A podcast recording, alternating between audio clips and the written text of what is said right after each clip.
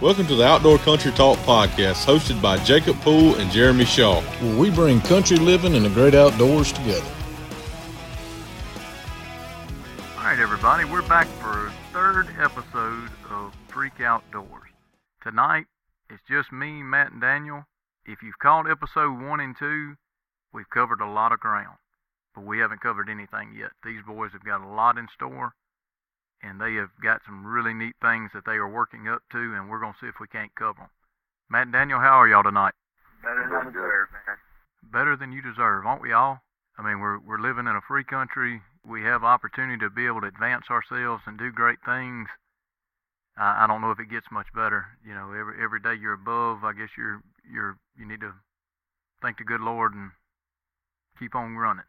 Now I know in the in the last episode, you know, we were we were working through the apparel and some of the some of the different things that y'all had done and and lessons that y'all had learned going from different expo and and from your beginning and working your way up to now. Let's kind of recap just a second. You know, y'all, y'all said on your first first time at a show, you knew you walked in and it was you were doing with the bare minimum you had, trying to do the best you could. If if I remember correctly, I don't think we talked about it, but was there a sign that involved a sharpie? There was um, back in 2014. I think, yeah, 2014. It was the Brookhaven Expo, which really was all it was was giving away a a uh, cooler with certain purchases and stuff. Yeah, we weren't really professional back then. I, I would say, looking at your signs and your display and stuff, that y'all have advanced a tremendous amount since then. 100%, I'd hope so. but I, I know at the Jackson show y'all learned a lot. At the Birmingham show y'all learned a lot. At these different shows, you learn as you go, and I know y'all are constantly adapting things and moving things forward. But let's talk about something just a second that we haven't really discussed. At each show, I know when I've been around and seen y'all around, y'all have developed some really neat relationships with people.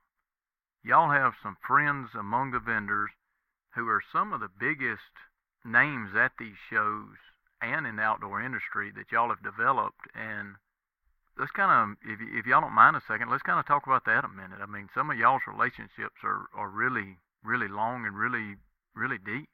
I mean, there's there's uh people we, you know, when you do these shows, you know, we've been doing them now for six years and we've done the same shows. So when people that have only done them for three years, they see us and they say, "Yeah, how you been? You know, see you been last year, whatever." It's new. We're new to them, so I guess those relationships that we made with vendors that have been there 10, 20 years are the same relationships. So we've been treated so kindly by those people that have been there a long time that we want to treat, you know, other people with the same, you know, respect and care and be nice to them because, you know, you got, whether they're doing the same thing that we do or not, and, you know, quote unquote being uh, potential, you know, competition, you know, I knew how it was hard when we first started, you know.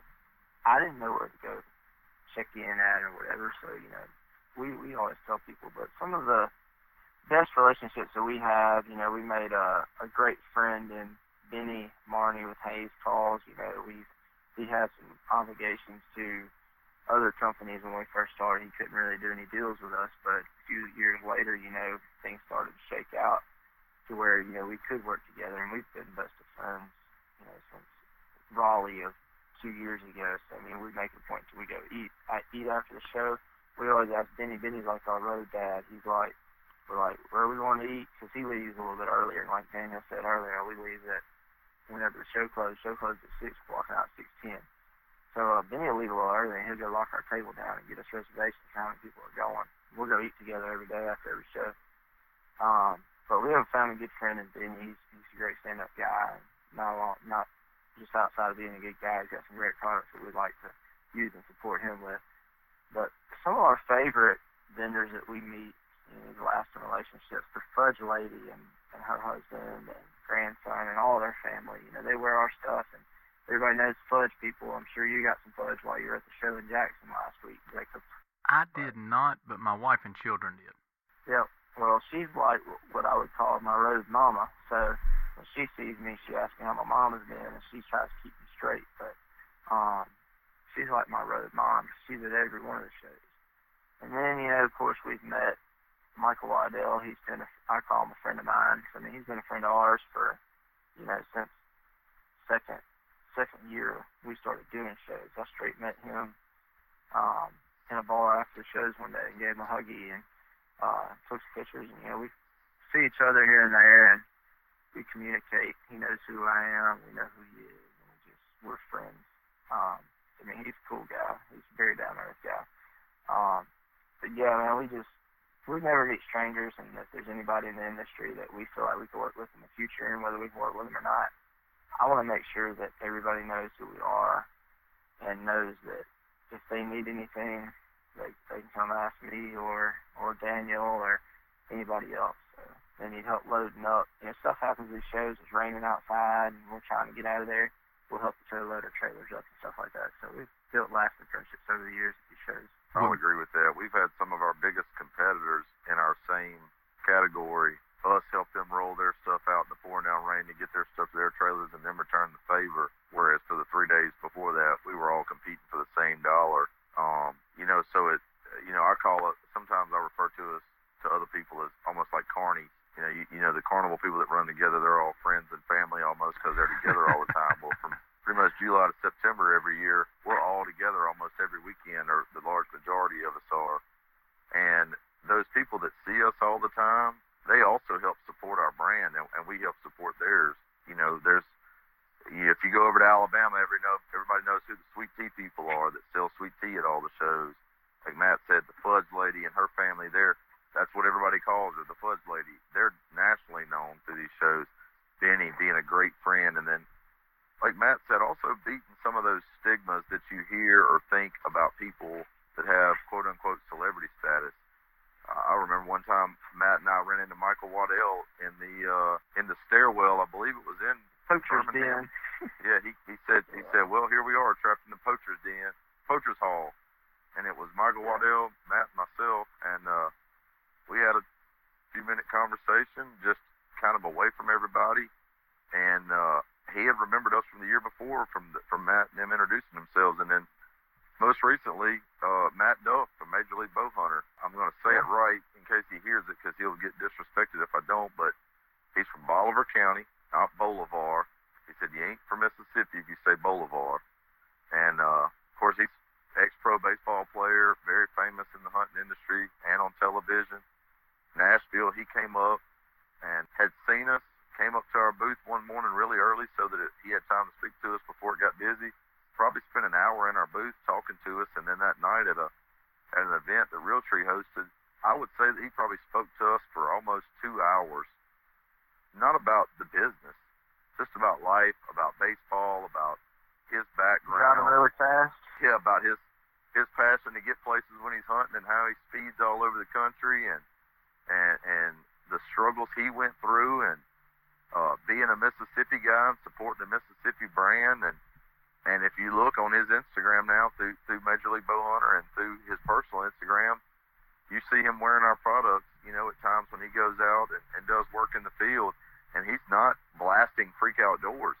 He's just wearing it because he he put the shirts on. He believed in what they were. He liked the, especially loves our UPF 50 dry fit.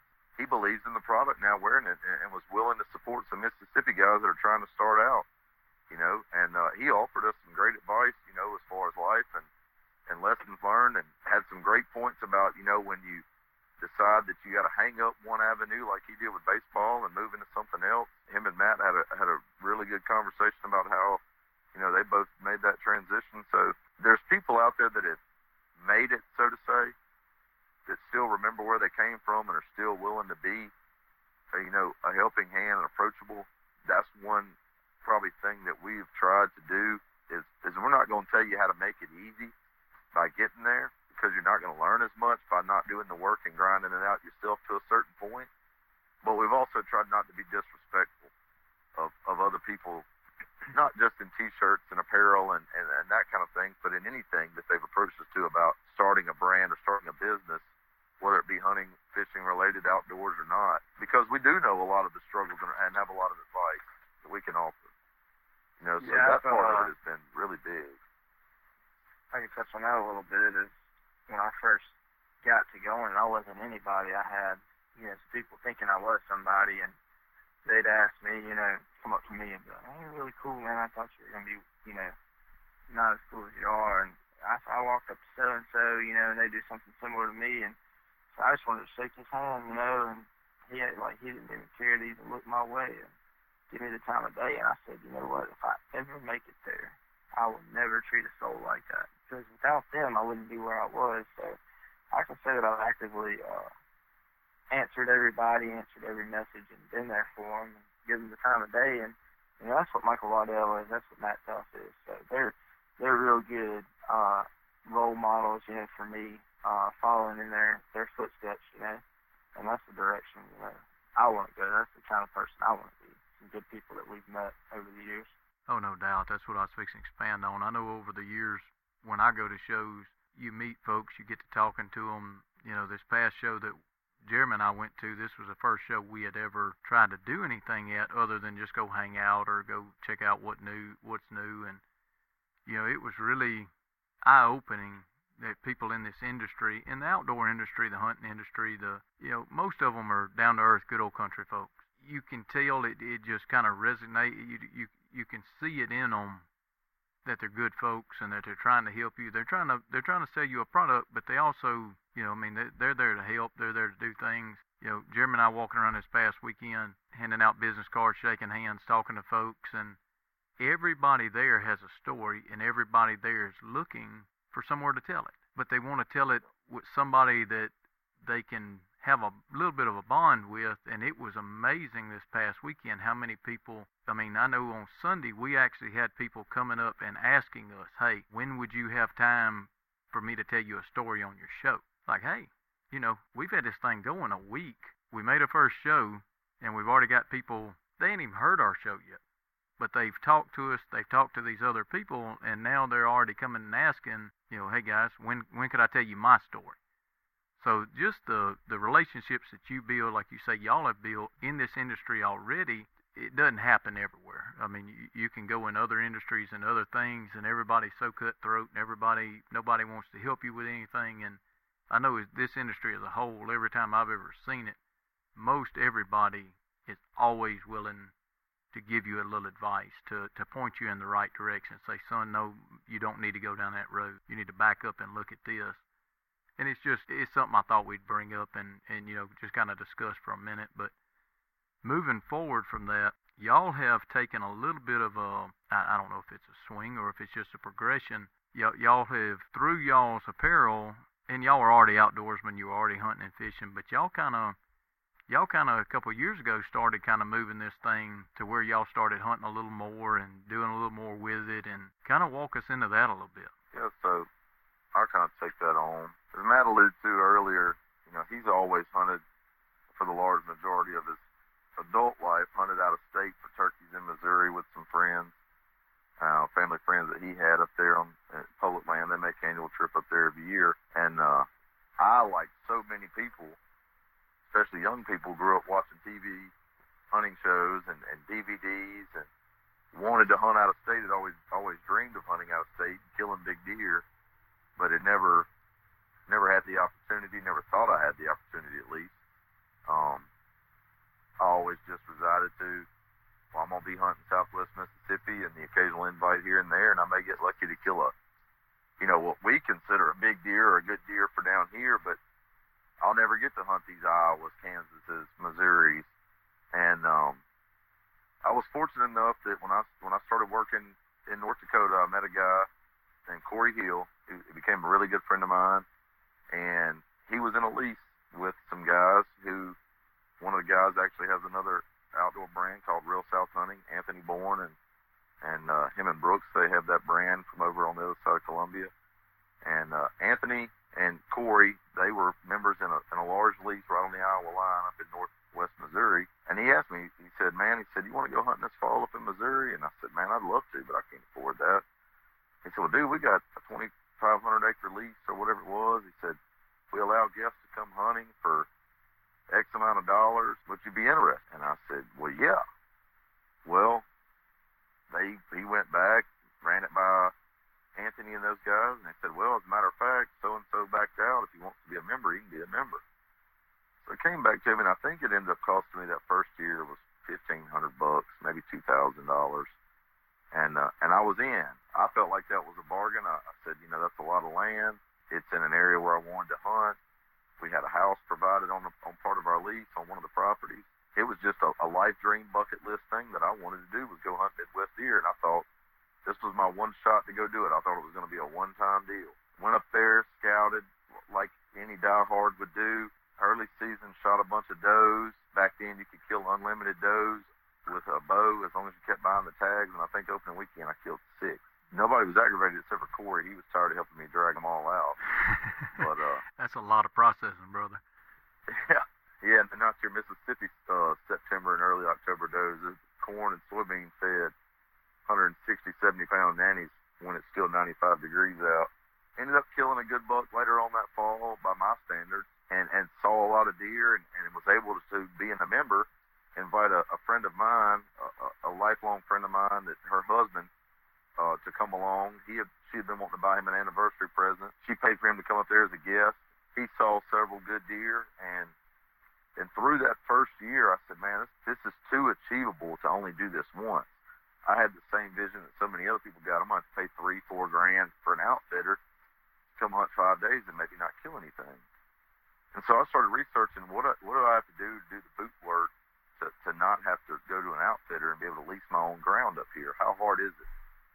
And so I started, you know, Craigslist and different websites and finding out what websites were credible and, you know, trying to find properties and things. And I actually convinced Corey to leave the big lease and get in a smaller lease with myself and the guy at Brandon Brooks that I brought up as a guest and the three of us went in and leased our first property that that we had, and it was the first Missouri farm. It, it's 10 miles from my current Missouri farm, and uh, that's what got the the trend started. And I guess what kicked everybody else in my friends group into gear was that first year I took a buddy, Craig Dickerson, up, and within about eight minutes of being in the stand, he had missed about a 190 inch deer twice with his bow. When that story got around that all my buddies heard for a thousand dollars he got to come up there and outside of a couple of whiffs he almost got to shoot a 190 inch deer for a thousand bucks. Everybody wanted to know what do I got to do to get in on that lease or how can I find some property about a week later I killed a, a 180 inch deer and that was pretty much the, the stamp of approval that we want in on this tell us what to do and from there we purchased the rest of that property as a lease the next year, and and we had an 800 acre farm. We brought on. That was the first year that Matt came along, and Blake Finn and several other guys from this area started our out of state hunting, so to say. And it started with Missouri. It was an over the counter state. It was easy to get tags. We didn't have to worry about losing our property because we didn't draw one year. They had a real rifle season versus muzzleloader or shotgun, which allowed all of us that like to tote our our big high-powered rifles that we get to hunt with down here so much up there because most of those states don't allow that. And from there, it just it took off. Once we got into it, we started playing around, and that was also kind of the beginning stages of the filming, which we'll kind of wait to get into that later. But that farm was what really got the ball rolling on that side of what we do now, and transpired into us seeking out other places. That's what led to Kentucky, that's what led to our great connection with our friends Brecken and Ty at Farmland Trophies in Illinois, and what has now spawned into so many states. I think this year Matt and I alone are hunting Kentucky, Ohio, Illinois, Missouri, and Texas, and I've got an invite to Alabama along with Mississippi. So in four years, we went from believing that this is a bucket list dream kind of hunt to one finding out you can lease property up there for less than what we're leasing ground for in Mississippi by a long shot. You don't have to be there and heavily manage it as much to go be successful and kill good deer because of the terrain and the uh, and the agriculture. And then using that and that drive to find more places, we found the great connections like Gary Kinder in in Kentucky, where you know I was fortunate enough last year to go shoot a big deer, and and he has excellent rates. And uh, charges a, a, a thousand dollars and for all his early season hunts, and that's what we tried to, to to get people to see is that through that side of it, it's not unachievable. You know, Jacob, you hunt out of, out of state some for turkeys. If you're willing to put in a little boot work, and if you're a good hunter down here, you can be a really good hunter up there, just because how different it is, deer and turkeys alike. Outside of the not being able to go look at your cameras or your land every day, if you want to, it's not as hard to do as most people think it is.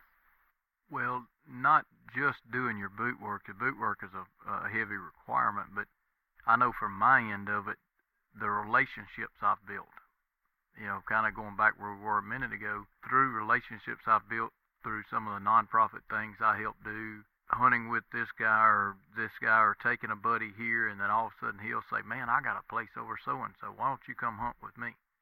You know, you were nice enough to let me go here. Why don't you come over here?" Yeah, this past year I, I hunted. I wound up getting to go out to Canada. Got to spend a couple days there, and then I went up hunting in five different states, just duck hunting I didn't, other than buying my tags, fuel, and shells, I didn't pay a thing. I think one I had to pay a hotel room for. But other than that, it was all invite from relationships and things that I've developed, friendships through social media, through different organizations doing things, just like y'all at shows and stuff, and through your your social media sites and through relationships you built from from just doing what you do. You know, people people want to hang out with you. Yeah, I mean you you're you're you're easy to get along with. You you bring something to the table when you come. You're good hunters. Now sometimes you go up there and you think you're a good hunter, and somebody shows you something new, and you're like, wow, okay, I might have to develop that a little bit. But yeah, turkey hunting. If you can kill it, I have said this all over the country. If you can kill a turkey in southwest Mississippi, you can kill a turkey anywhere. Now, anybody can argue with me that they want to, that's fine. I will invite them to come opening morning in the Homochitto National Forest and prove it to me. Because if you can kill one down here, one of these spooky things, in my opinion, you can go anywhere. And I've been a lot of places, so I feel like comfortable to say that. Yeah, and, and you know, you talk about that making connections, and, and that's exactly how we ended up with hunting Kentucky, and, and it's probably been our biggest asset as far as whitetail hunting goes that we've acquired in the last year, and, and it was simply as much as you know, you got to be willing to take a risk when you do that kind of stuff. Just like we took a risk as far as this brand. You know, there's always a calculated risk in hunting. Gary had a booth next to us last year, and he had a sign up that said a thousand dollars, three day hunt, no sizeline, and he had a folder laying out there, man, and it had some giant bucks in it. Some that were dead, some that were still alive from that current summer people were just blowing right by. They just thought it was too good to be true. Well, me being a, a, a such a diehard deer hunter, I I felt like, man, somebody threw me a, a pot of gold right here, putting this guy next to my booth. So every chance I had, I was around there talking to him. And the more I talked to him, the more I realized how genuine and good of a guy he was. And got to talking to him about his deer, and you know, being an avid deer hunter, I was able to tell that he knew what he was talking about. He knew his land, he knew his deer. So I booked with him right then. So I didn't see other than that day and that, that little binder that he had with some photos. And uh, that was probably six weeks, seven weeks before I went to his place. You know, opening day last year on his place, I was fortunate enough to harvest a 169 inch full velvet 10 point. Every guy we sent up there last year had the opportunity to shoot. At the time, every one of them would have been their biggest archery buck they'd ever taken and then we had another guy kill. Uh, we had a, a guy wound, and we had one guy missed a few times. But we plan to write that write that mm-hmm. ship this year. Yeah, it'll uh, it'll get taken care of. Okay, I'm I'm I'm sensing a little bit right there that the guy that that may have made that miss may be on the phone with us. Miss He might be in the room. He might be in a room with. Well, now guys, tell me this. Man, I, I, we just got picked up. Uh, by session, you know, Daniels was shooting a session 2014, and we just got picked up by them, and me being as busy as I am on the road, straight into alligator season, and then we got, you know, I'm about to leave for Kentucky, and my bow gets here like three days before I leave, and I get it set up, and I get to Kentucky, and the dang thing like just will not stay, you know, square it off, you know, with the with the rest, and it's like falling. And I got to shoot my 50 yard pin just to shoot 30 yards. I got the sight bottomed out. It's just faulty equipment, man. I mean, if if there's any bad luck in this world that can happen to deer hunting, it's gonna happen to me. I mean, there ain't no how, no matter how much I can prepare myself and how far ahead of the curveball I think I am for this season, I know something's gonna mess up. so it's just. I know when we first started talking about doing this podcast, that was one of the things you said we were not allowed to really mention was your deer hunting, and, and Daniel just kind of Yeah. echoed in the background, going, "I kill big bucks. I kill big bucks." I mean, it ain't it ain't no secret, man. I've I've been avid, and I, when I say avid turkey, I mean uh, duck hunter. It, when duck season starts, man, it's hard to get me. And yeah, Jeremy's the same way. I know I know you are too. So it's hard to get me to deer hunt. So um, I don't, you know, our our peak rut down here in Mississippi is, you know, the prime time duck hunting. I mean, I'd rather I'd rather shoot ducks, you know, than deer all day. But well, I say that, but um, I ain't drawn back on a 169 inch full velvet buck in Kentucky either. But um, I've had my opportunities, man. I've been real picky, you know. Um, along with uh, Gary at, at uh, Ashot Hunting in Kentucky, he uh, we we we met 2015. I I did a show by myself. It was the first show I ever did by myself. In Kentucky and all the way in Lexington, Kentucky. So I drive up there and I get set up and run in the booth and stuff. And I run into Ty and Brecken, Ty Mills and Brecken Kennedy, uh, farmland trophies. We kind of struck it up, you know, hit it off right off the bat. You know, our same kind of people and same personalities. And we started, you know, doing some promotion for them on Instagram and hanging out and started, you know, hunting with them every year. And they've, uh, they've given us a good opportunity to harvest a bunch of bucks over there. But through my job with them, you know, I don't, you know, it's no secret, you know, I don't, you know, I grew up there and hunt, you know, and they let me stay, you know, 20, 30 days, however long I need to stay. But, you know, I also cater to the clients as well while we're there. So, I mean, if, if something needs to be done, I'm doing it. If they need some help to shoot the biggest buck here, you know, I want their clients to have the opportunity they paid for. You know, I don't get any special privileges. So, with that being said, there's I've had a 140 inch two-year-old deer at 15 yards for 20 minutes. You know, I had I had them on film long enough to take a snapshot of them and post shoot or pass, and and so many people texting me back saying shoot it, shut my phone off because it killed my battery. So I mean, I've been in opportunities where I was shot. I could have shot deer that that a lot of people would have shot, but as my job to promote these companies, I don't go there to shoot a two-year-old deer. I go there to shoot a mature deer. If mature doesn't come out, then you know I'm not going to shoot this 140-inch two-year-old that's going to be blow up to like 160, 170 next year probably, and be that picture that they need to sell ten thousand dollars worth of hunts. So I mean, there's a bigger picture to everything we do here, and uh, so I mean, it's not my lack, lack for trying that I haven't been successful hunting. It's been a string of bad luck and uh, me passing a lot of good deer and good opportunities that a lot of people have taken down here. That a lot of people don't understand the difference between the quality of deer in Mississippi versus the quality of deer out of state. That's that's what really drives us to keep going out of state. You know, not the lack of quality deer down here because we love hunting, but it's just it's unbelievable the the quality and difference of the hunting experience you'll have up north. From my standpoint on deer hunting, I have reverted or, or rolled over into the role of guide. Having three small children that like to go, I rarely ever get to be the hunter anymore. I guess you could say I am now in the guide role. We went several times last year. My kids were fortunate enough that they were able to get something, and you know, to me, I had more fun doing it than me actually being behind the scope. I would much rather watch them be successful than me be successful. And to me, it's actually I'm successful if they're successful because I I was able to put them in a situation to where they could be successful, and we're building relationships and things that hopefully they'll carry all through their life with memories and lessons and maybe if good Lord's willing they'll pass it down to my grandkids one day.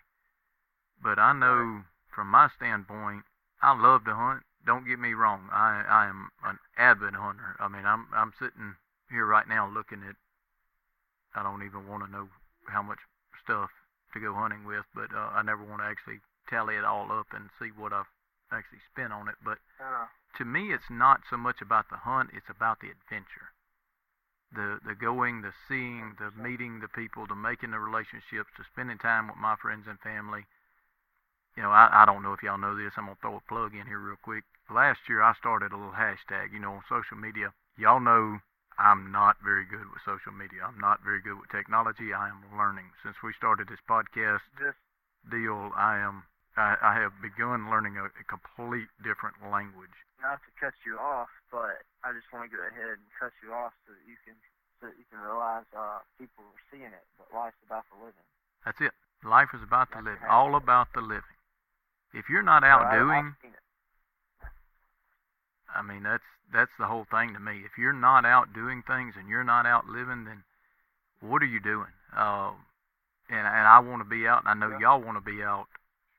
Do your thing. Go and have a good time. I mean, Yeah. we're only here for a short time. Yeah. And that's that's a lot of the thing that that kind of hinders me from you know what people would deem as successful. You know, I went a lot of time, a long time without killing a turkey. Um, I went I went several years without killing a turkey in Missouri because when I go and Lance would tell you, Lance Floyd is a big part of my uh, life growing up. Um, he'd tell you first off, you know, opening day, me and Lance were going together. You know, I was calling a turkey for Lance. And, you know, I'd sacrifice having that opening morning shot opportunity, which is your best opportunity, to give that shot to somebody else. And that was me for several years. And I get more joy out of sharing that moment with somebody else and being able to be one of the reasons they they can tell that story to people than than anything out there, man. Pulling the trigger's not not what it's all made out to be. And if and if that's what hunting means to you, you gotta kill something, you're doing it for the wrong reason. Man, I know this year is my my proudest year turkey hunting.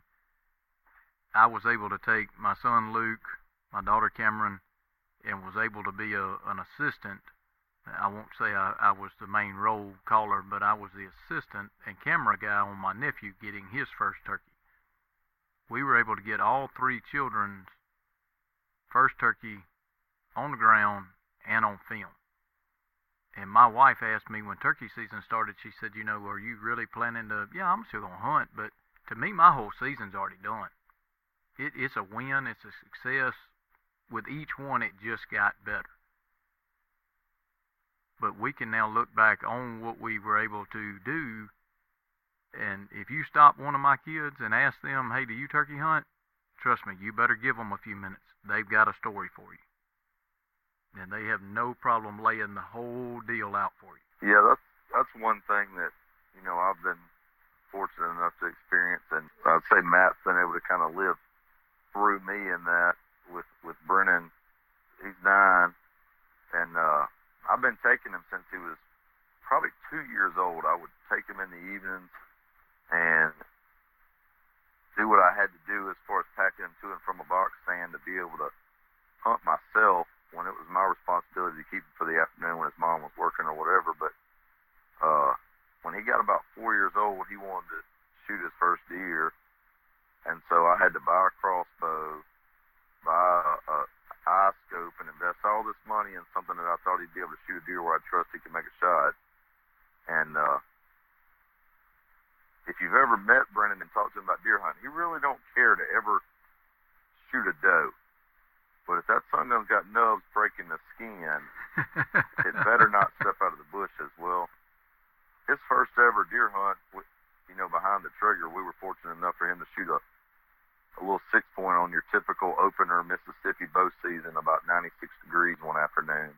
From there, it took off, and you talk about the the part of the hunt that really means the most isn't the killing; it's the work that goes into it, the the building of it, the story behind the kill or the not kill, and that's one thing.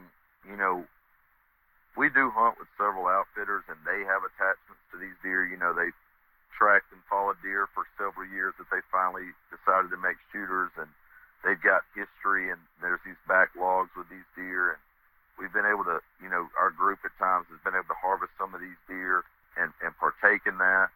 The same way with the the, the Kansas farm I had last year that we leased for one year.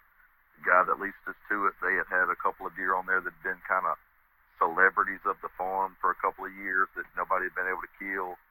And and Bud, a friend of ours, was able to harvest uh, 179 and something inch deer uh, last year off that farm that was a four year legend. And you know, I didn't harvest that deer, but I was on my farm in Missouri, had left that farm, went to Missouri, was there about a day and a half when he killed that deer. He had just arrived. Dustin was on about a 30 hour straight, no sleep, from leaving New Mexico, driving to Mississippi, to Fort Knox, drop some stuff off to a relative, and then headed to Kansas to hunt.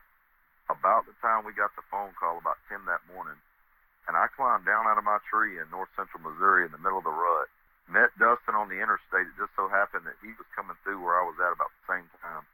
And we drove three and a half hours to central Kansas to meet up with a friend of ours. One, he didn't have a cameraman to take any pictures for him. And two, we just wanted to be there for what potentially may end up being the biggest deer of his life. It's definitely by far his biggest archery kill ever. You know, but to be there and sharing that moment with a friend of ours in something that, you know, as a group we may never experience again, at least to that magnitude. And, you know, as, as hunters, that's what we live for is the, is the the enjoyment of the experience with our friends, our family, our relatives, you know, those close to us.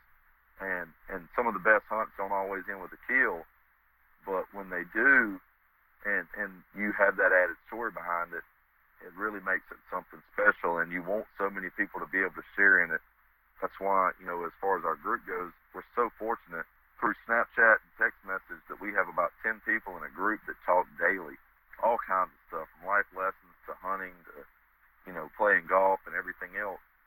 But you can bet come September 7th when we hit the woods in Kentucky, everybody is going to be in that message waiting on who's going to report report first first activity of movement, who slung the first arrow, who killed the first deer, just waiting to you know to join in on the party for those that can't be there. And uh, prime example was last year in Kentucky when I shot that deer opening day. I mean, within 30 seconds, my first thought process after I got my wits about me was to hit that group chat dial and ring face face chat with all my buddies through Snapchat, and about five of them were able to pick up, and we just kind of had a moment there where, you know, I was losing it. I've got a screenshot that I keep in my phone of uh, Bud, Justin, Dustin, and myself, and and those were the ones that could answer. And Trent's in the tree above me, and the screenshot is all those guys, man, ear to ear, just smiling, so happy for me for what I pulled off, and uh, just excited for me, and and and all of us joining in in that moment. Then the rest of the group chiming in, and that you know that support. And uh, you know it carries over up there at Farmland. Those guys have become good friends of ours. They're so excited when we are lucky enough to harvest you know, I shot a deer up there last year. Those guys, I was lucky enough, and Matt and I did the recovery on video with Brecken and Ty, and, and you know, we all had a great time enjoying that.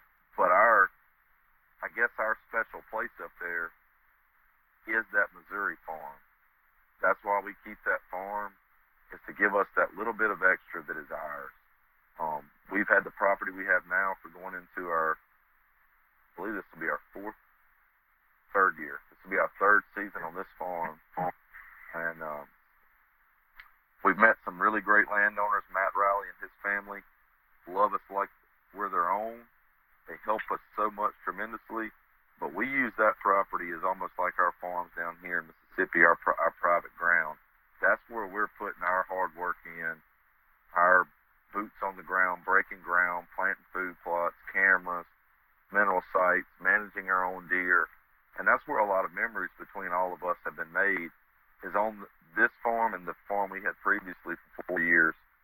So many times we as a friend group have went up there and put in the hard work and then been able to sow the benefit, reap the benefits of what we sowed um, later on in the year and spend so many days in the field up there, you know, not even killing deer. Um, you know, just spending time together, talking about what people saw, misses, uh, big bucks that got spotted, messing things up, heartbreaks of shooting deer and, and not finding them, you know, and and talk about your kids, you know, being able to bring my my son Brennan up there, and uh, you know Matt Blake, my brother Josh, uh, partaking in you know his harvest and seeing how excited he gets.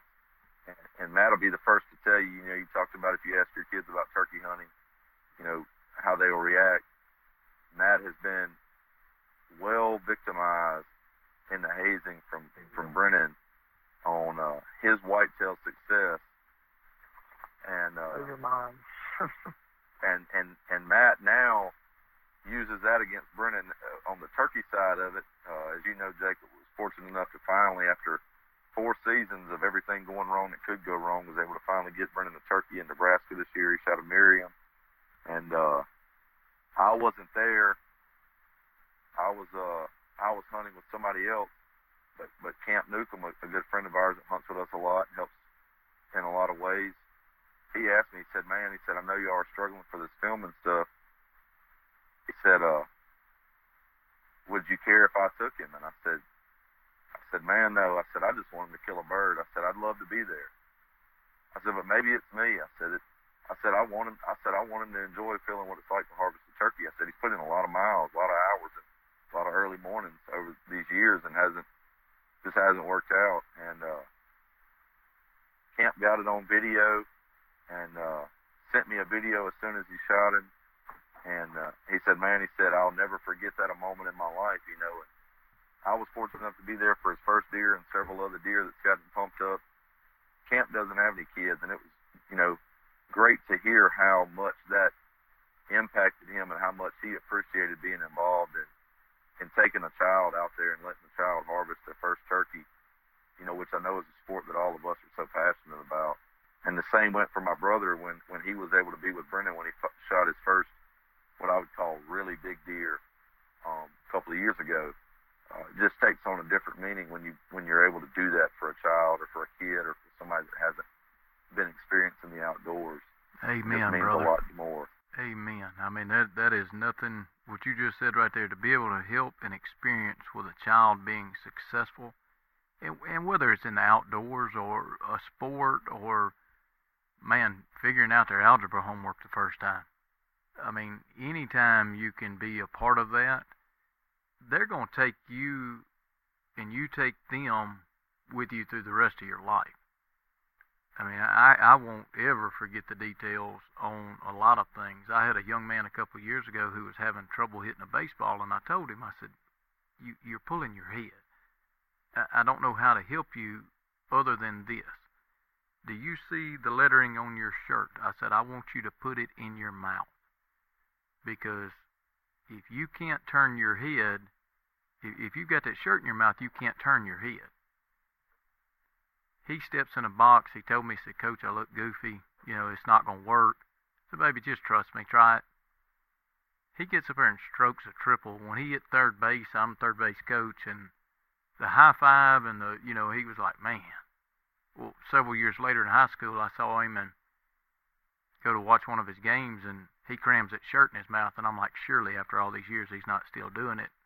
After the game, I asked him about it. He said, well, he said, I was in a little bit of slump. He said, I knew I was pulling my head and I went right back to the basics.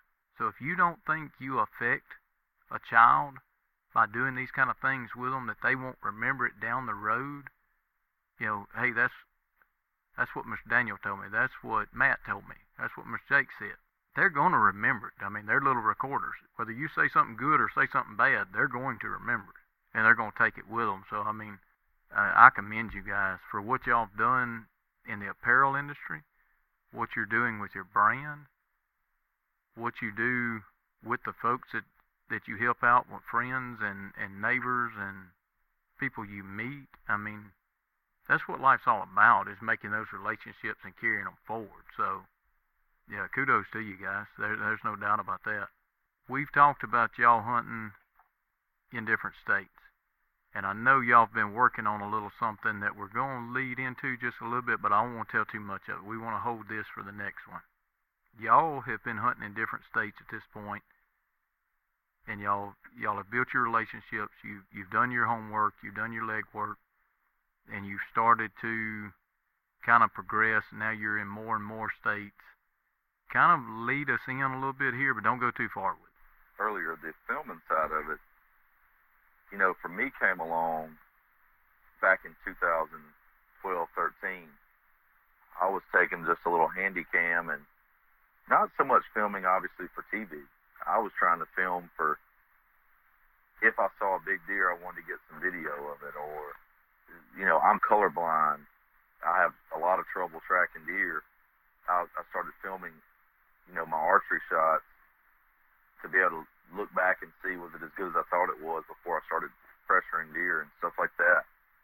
And um, I just started taking, and when I tell you it was rigged, at some points I was electrical taping a little handy cam to the stabilizer on my boat just to be able to point it where I wanted it to be.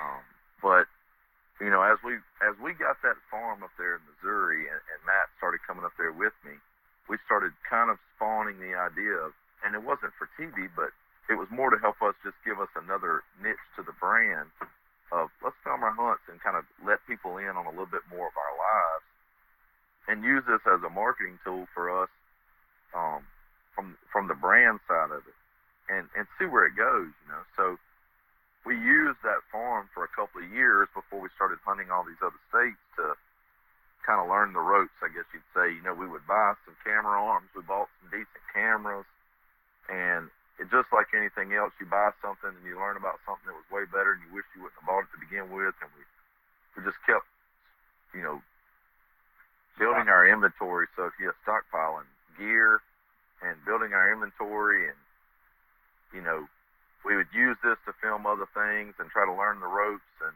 and other guys were starting to invest in certain things. Justin started investing in some drones and some other stuff to, to play around with in his personal life and then use what we could. Uh, some other guys that didn't have the financial flexibility they bought some cheaper cameras to start filming with. And you know every year we talk to different people uh, like Slade Priest, and, and you know he's been a big asset with, with turning us on to some stuff, and, and several other guys. Um, talking with Brecken and Ty, who had been kind of low budget, just filming their own hunts for no other reason than they wanted to be able to look back and watch them. And we just kept going from there. And within the last two years, we've kind of decided, can we do this to a point where people actually want to watch it outside of our core friend group, you know, or our family. And would anybody want to pay attention to this to see us do what we're doing out here, the kind of deer we're shooting, the turkeys, ducks, or whatever else we can film? And I would say probably two seasons ago, maybe three, we we really went hardcore into gator season of we're going to film gator season this year to the best of our ability. I purchased some on camera lighting.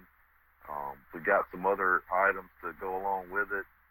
Um, we got a got it with Rick Brister, who had a big enough boat to haul all the junk that we thought we needed, and we set out to Lake Mary, and we laid down some pretty pretty solid footage for what we were doing and uh, we're able to harvest several gators on film. We're able to bring in a lot of other gators and release them on film. And then, to be honest, we kind of fell back off when it came to deer season and turkey season. And then the next year, when gators came around again, we did it again, and it was great footage. And what we kind of realized was the way gator season in Mississippi set up, you can put a lot of guys in the boat well, you're partaking in yeah. the hunt, not taking anything away from it, and you've got a cameraman. And we and we kind of learned a lot. and We knew we were going to catch gators, so I mean, you know it's a lot. We was talking about earlier is uh, you have to make a decision, and we started realizing, you know, I I didn't want to. My goal, when you talk about my goals, I, I wanted to keep selling this brand I got, you know, and keep building it. Daniel will sit there. Somebody asked me yesterday, Daniel, and they said, it was Jonathan who would come over to your house. He said, Dan, just sit there when he's at home and watch hunting shows? And I said, that man's ate up, man. He loves hunting. And uh, Daniel will watch hunting shows. I won't watch him too much. I'll watch him to learn and try to figure out what do I not want my hunting show to be like? What is it in this hunting show? Because we we everybody in the world admits some hunting shows are boring, some of them are better than others. And what is it in these hunting shows that I don't like that just makes me not want to watch them? And that's what we don't need to do. So I mean, we'll model ourselves there. You're looking at a hunting show for something completely different. I'm watching it to see what what new trick can I learn, or maybe is there something I can see that I don't want to do. Yeah, I, I'm Yeah. looking at it. I, I'm gonna bet Daniel the same way as I am. I'm trying to increase my skill set on what I'm doing when I'm outside. You know, when oh, I I'm trying walk, I want to be as successful in what I'm doing as I, you know, that that's the reason I watch them. Uh, and yeah, Daniel, I'm I'm a good bit the same way. I watch them all the time, and I like listening to different podcasts. You know, different things that are going on. I, I follow them on different social media sites. You know, if, if whether we're duck hunting or whether we're turkey hunting. Uh, like I say, I'm, I'm not really too big in deer hunting anymore unless the kids want to go. But I'm steadily Yep. I'm steadily reading it and watching it to see, okay, what what did they do that was helped them to be successful that morning? You know, did a you got a gobbler on Right. a limb and you tree yelp at him and he don't want to do anything. Well, we we just shut up altogether and you know all of a sudden he decided, well, where'd she go? Or you back up ten steps, act like you're walking away. I mean, it's just things like that that most folks that are coming into it don't realize that, that there are little tricks that you can do that, you know, somebody may say, well, that's silly. No, it's not silly. It works. And whether it's silly or not, if it's working, I'm going to keep doing it. Yeah, I would say I agree with that. You know, I I do watch them for that educational purpose. Uh, is there anything I can learn from this? As the brand has grown and as I got into filming, I almost started watching it two tier. I wanted to watch how these guys were successful hunting and filming at the same Filming. time. How are they able to? How are the guys that are able to pull off good quality cell film footage able to do that? What kind of scenarios and what are they hunting? then just overall, how are they able to, to consistently pull off quality footage, just filming and killing big deer, killing turkeys, you know, etc., consistently? And I started also thinking about it from what shows drew me in, what shows did I learn from from the hunting side, but were also really well produced quality film side. I'm going to stop you right there. I don't want to get too far into the next episode. Look, this has been our third episode with Freak Outdoors with Matt and Daniel. I want to thank everybody for coming tonight and listening to us. We hope y'all come back again. God bless and thank y'all.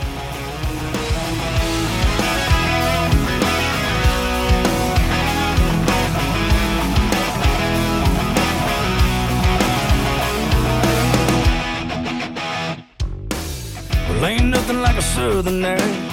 Lord, to make you feel alright. I got the windows down. I got the radio on.